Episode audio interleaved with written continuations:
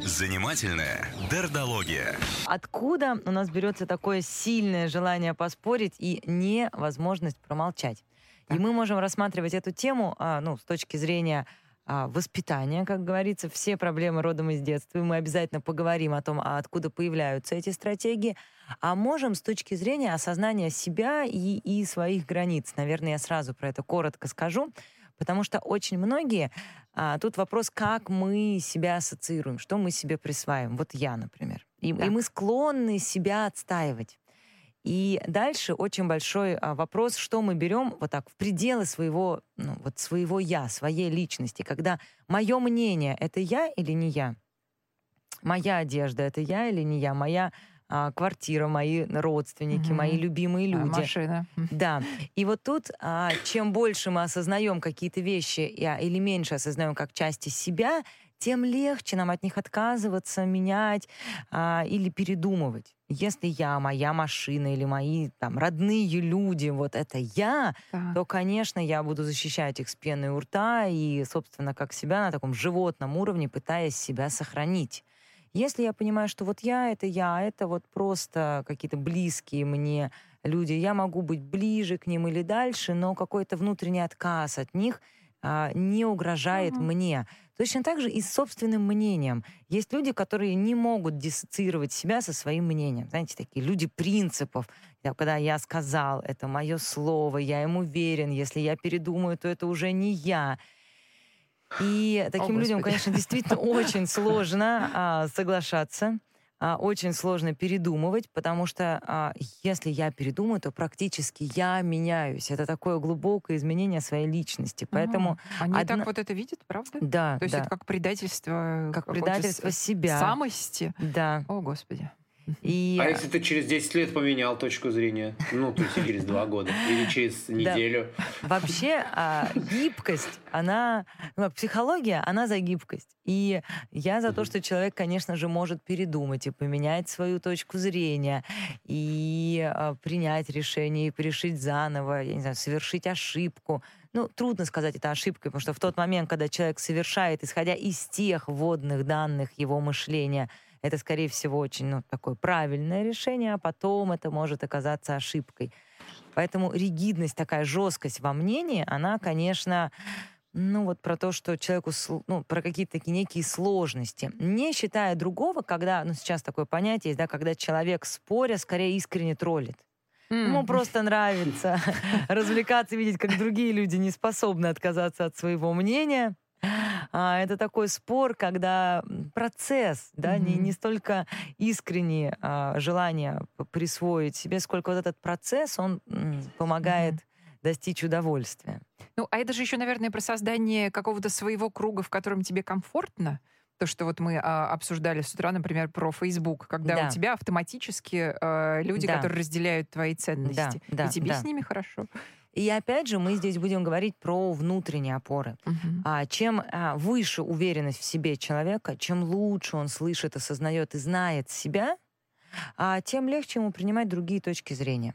При этом, если, например, ну, я сейчас возьму какую-то очень такую тревожную тему, например, мамы и прививки. Я вот помню, буквально О, в да. прошлую пятницу вы обсуждали.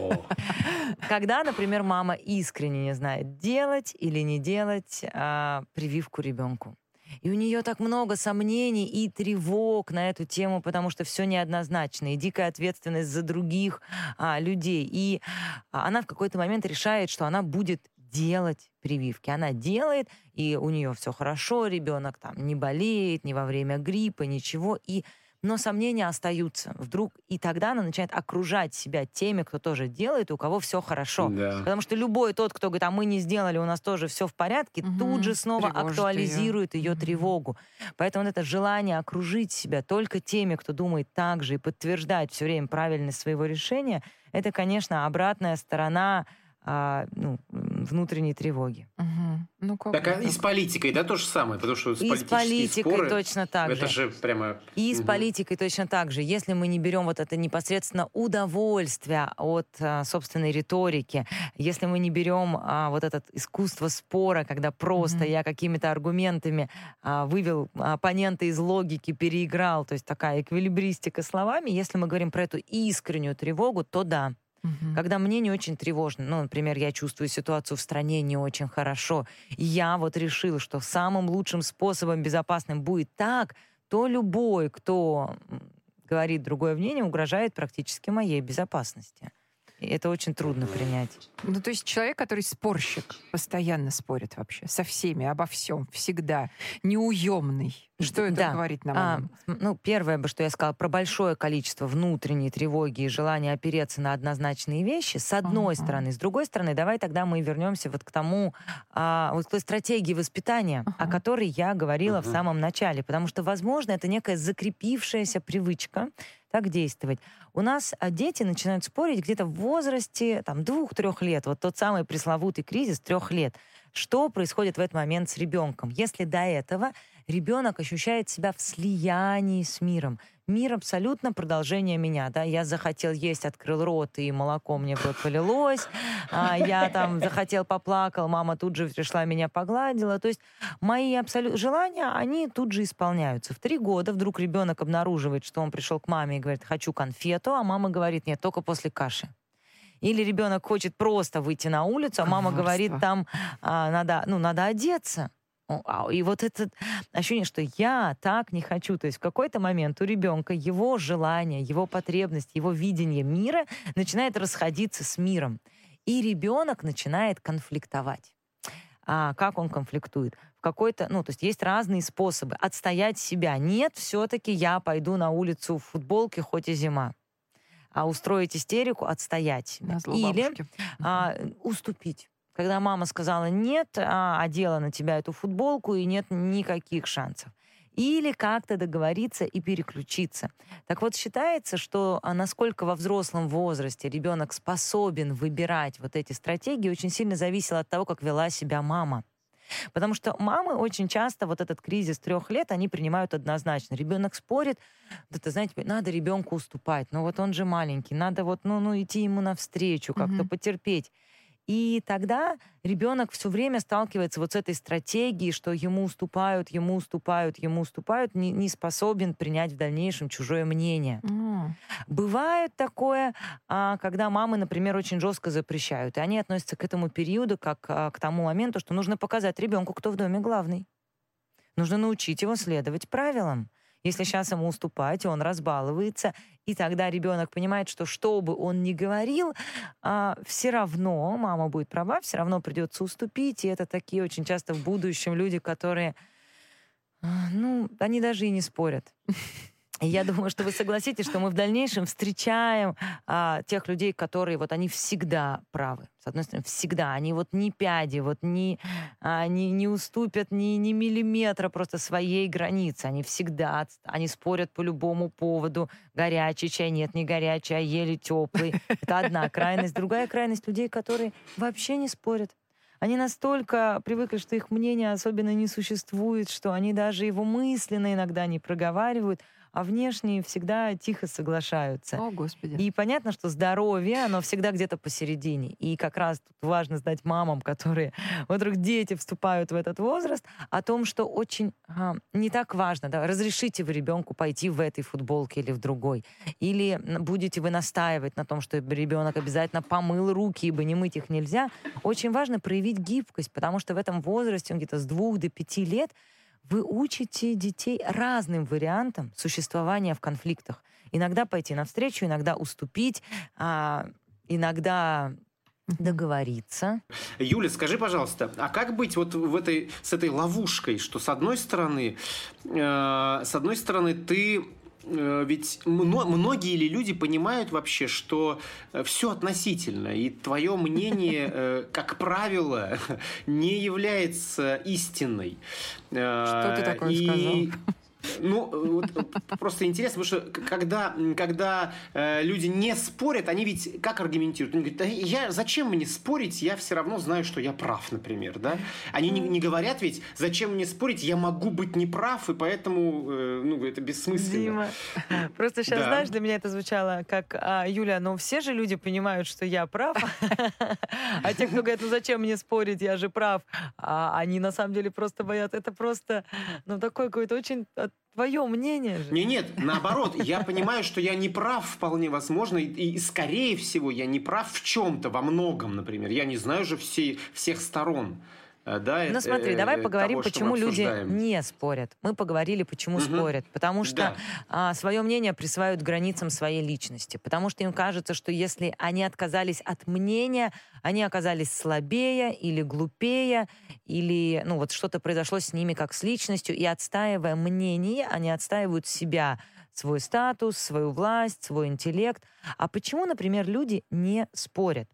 А, но для начала начнем тогда вот с двух вещей, что спор, он бывает очень двоекий. Спор, чтобы победить, а второе mm-hmm. спор, чтобы найти компромисс. Mm-hmm. Это немножко два разных спора, и тут а, у, а, всегда играет фактор, ну, первое, насколько значим для меня предмет спора, а второе, насколько важны и значимы для меня отношения с людьми. Ну, например, если эти люди для меня совершенно не важны, я их вижу первый раз, а, а мне важно там что-то, я не знаю, ну, доказать в ЖЭКе, например, то, конечно, это спор, чтобы победить. Если я спорю с мамой, и мне, конечно, хотелось бы, чтобы она меня услышала, но предмет спора не так важен, как отношения с ней, то скорее есть э, ну, задача согласиться и пойти на компромисс. Угу. Но помимо спора есть еще такие вещи, как а, избегание спора или избегание конфликта. И избегание конфликта может быть искреннее, то есть когда я не буду про это спорить, потому что а, предмет спора для меня не важен. Мне правда не важно, в какой фильм мы пойдем, или а, там... Или в какой ресторан. Да, или в какой ресторан, или, или за кого мы проголосуем. Мне не важно. Я избегаю спора, я просто... То есть я в нем не участвую, я избегаю. Но избегание спора бывает такое внутреннее, да, когда, а, вот как примерно сейчас Дима сказал о том, что, ну, я тогда, избег... я внешне избегаю спора, но внутри я знаю, что я прав. Или когда мне говорят, что я никогда не спорю, но я сделаю по-своему. Это на самом да, деле... Тоже же. Угу. Да, но смотрите, это, это получается спор, который вот, а, чтобы победить. Я не могу победить прямую. Да, я не могу победить а, в прямую в споре, ну, не могу, у меня не хватит аргументов, у меня не хватит силы. Поэтому я просто здесь соглашаюсь, но делаю по-своему. Ага. Потому что когда я соглашаюсь здесь, я как бы проиграл, но когда я сделал по-своему, я хоп и восстановил свой статус-кво. О, Господи. Слушай, но ведь Это очень, многие люди не спорят, не спорят не потому, что у них не хватает аргументов, и они там э, боятся проиграть, а потому что они не любят конфликта. Они избегают да. конфликта. Но это же, это же некомфортная территория. Ты должен э, войти на нее. А зачем? Зачем это делать, если можно по-другому поступить? Да, смотри, Дим, конечно же, это избегание конфликта внешнего, но по факту, смотри, если это конфликт, то это некая все-таки ситуация, которая выясняет конфликт, это всегда про власть, это всегда кто здесь сильней. И когда спорящийся предлагает и говорит, ну-ка, скажи, что я прав, а другой такой, о, я не хочу конфликтов, я соглашусь, соглашусь. И если он искренне соглашается, это одно дело. Если он в итоге тут соглашается, а сзади делает по-своему, то все-таки это попытка переиграть конфликт на своей территории. Просто кто-то лучше спорит темпераментом, аргументами и словами, ну а кто-то поступками, делами или игнорированием. Но по факту это все равно а, про некое отстаивание себя или власть в конфликте. А, с нам прислали картинку, слушайте, как вам удалось дожить до 120 лет. Я ни с кем не спорю, но это же невозможно, вы совершенно правы.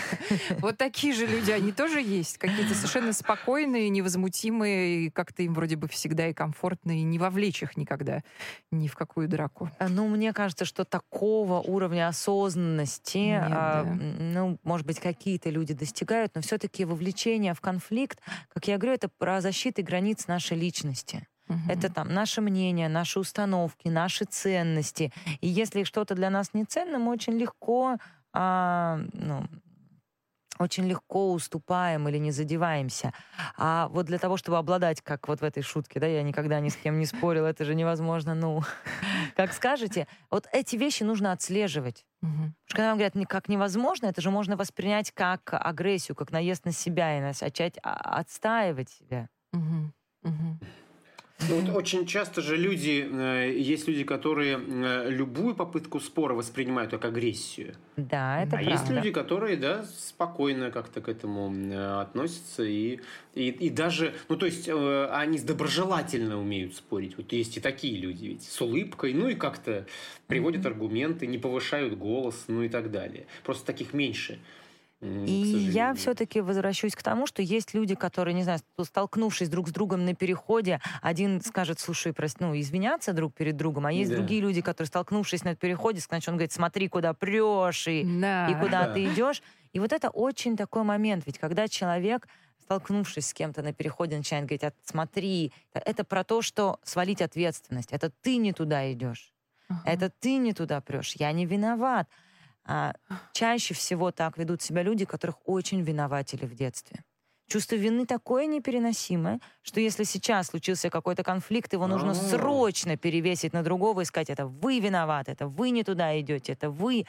Потому что если человек, который ну, в детстве совершал ошибки, как-то а, ну, это была ошибка, с ним разбирались, ему сочувствовали, то сейчас, столкнув кого-то на переходе, он спокойно извинится. И для него эта позиция не болезненная. Угу. С мнением примерно то же самое. Если, а, если я имела, ну, как бы мама и я не дед, значимые взрослые, воспитатели, учителя к моему мнению прислушались, у меня смогли быть разные мнения.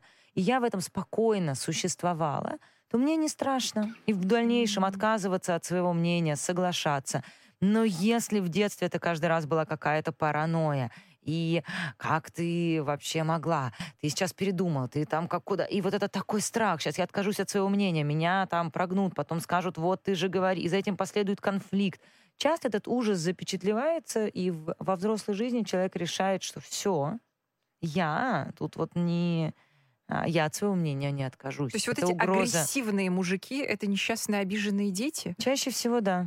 О, боже мой. А, спрашивают тебя... Ну, не говорим только об этом. Никогда.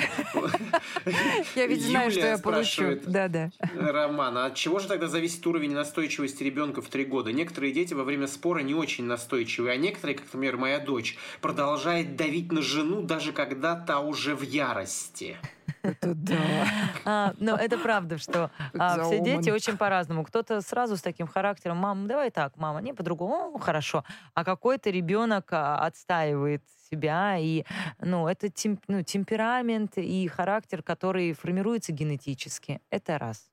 То есть где-то 50% уже заложено, ну, исключительно на темпераменте. А дальше это а, поведение, которое считывается с вас или с жены. Все-таки дети неосознанно... А, ну, то есть я бы спросила, кого копирует ребенок в этот момент? О, Роман, кого копирует ребенок? А с нами на связи Надежда. Доброе утро.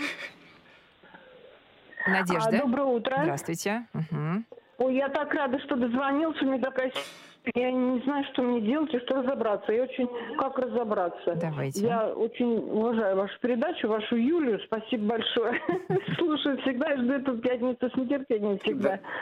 Вот я даже не знаю, как мне сформулировать вот покороче вопрос. Вот мы с женщиной как бы с одной, но она пожилая, стар, ну, старше меня. А мне 65, ей 78. Мы где-то года 4 уже как бы, ну, не знаю, можно сказать, дружим, наверное. Я ей помогаю там часто. Она все-таки пожилая, там как-то вот уже возраст такой. Вот. У нас тут недавно, Юля, была такая ситуация, ну, я не буду ее рассказывать, это долго. А, то есть я считаю, что она вместе со своим сыном там, она меня обидела. И а она вот этого как-то не понимает. Вот она звонит иногда, у нас сейчас натянутые какие-то отношения. Я не знаю, какое принять решение. Она звонит, как будто ни в чем не бывало. А, то есть она, я так вижу, что она не понимает, что она обидела человека. Ага. Скажите, Юля, а что мне? Или мне самой начать разговор как-то? Я не знаю, что мне делать. Вроде прерывать отношения мне совсем не хотелось бы. Так. Я не знаю, Юля, вот спасибо, может вы мне что-то подскажете? Сейчас. Ну, давайте поговорим о том, что вот это ощущение, что вас обидели, это очень часто про то, что ваши ожидания не совпали с реальностью. Вы ждали, что она поведет себя со своим сыном каким-то другим путем. Вы этого от нее ждали. Она про это ничего не знала. И, скорее всего, в ее картинке мира а, она, ну, как-то и не знала, что вы на это рассчитываете, и не знала, что вы этого от нее ждете, или что это вас задевает, и вообще видела ситуацию как-то по-другому. Поэтому вы ждали от нее чего-то одного. Она поступила по-другому, вам обидно, и вам это больно. И теперь вам очень важно а, понять, что вам с этой болью делать, утешить себя и сказать, что да, иногда ожидания не совпадают с реальностью. Возможно, эта женщина не совсем такая, как я от нее ожидала, и решить, mm-hmm. а вот с такой, с ней, готовы ли вы продолжать дружить? Если вы, так, вы с такой, с ней по-прежнему, как вы сказали, ее цените и готовы продолжать дружить, и дружите, понимая, что ну, на что-то с ее стороны вы рассчитывать не можете. Попытка доказать ей, переделать, прояснить отношения, это будет все-таки попытка поменять ее под свои ожидания. Это будет такое вот «я от тебя ждала так», Угу. Ты поступила по-другому. Вот знаешь, что мне обидно, и поступай снова так. Скорее всего, учитывая, что вы сказали, что ей 78, вряд ли она поменяется под ваши ожидания. Поэтому вам тут нужно как-то сказать, что окей, я рассчитывала на нее с одной стороны, теперь я вижу, что она другая. Вот такую ее, могу ли я с ней дружить? И если да, продолжайте с ней отношения. Спасибо огромное. Ждем в следующую пятницу. Психолог Юлия Дердо.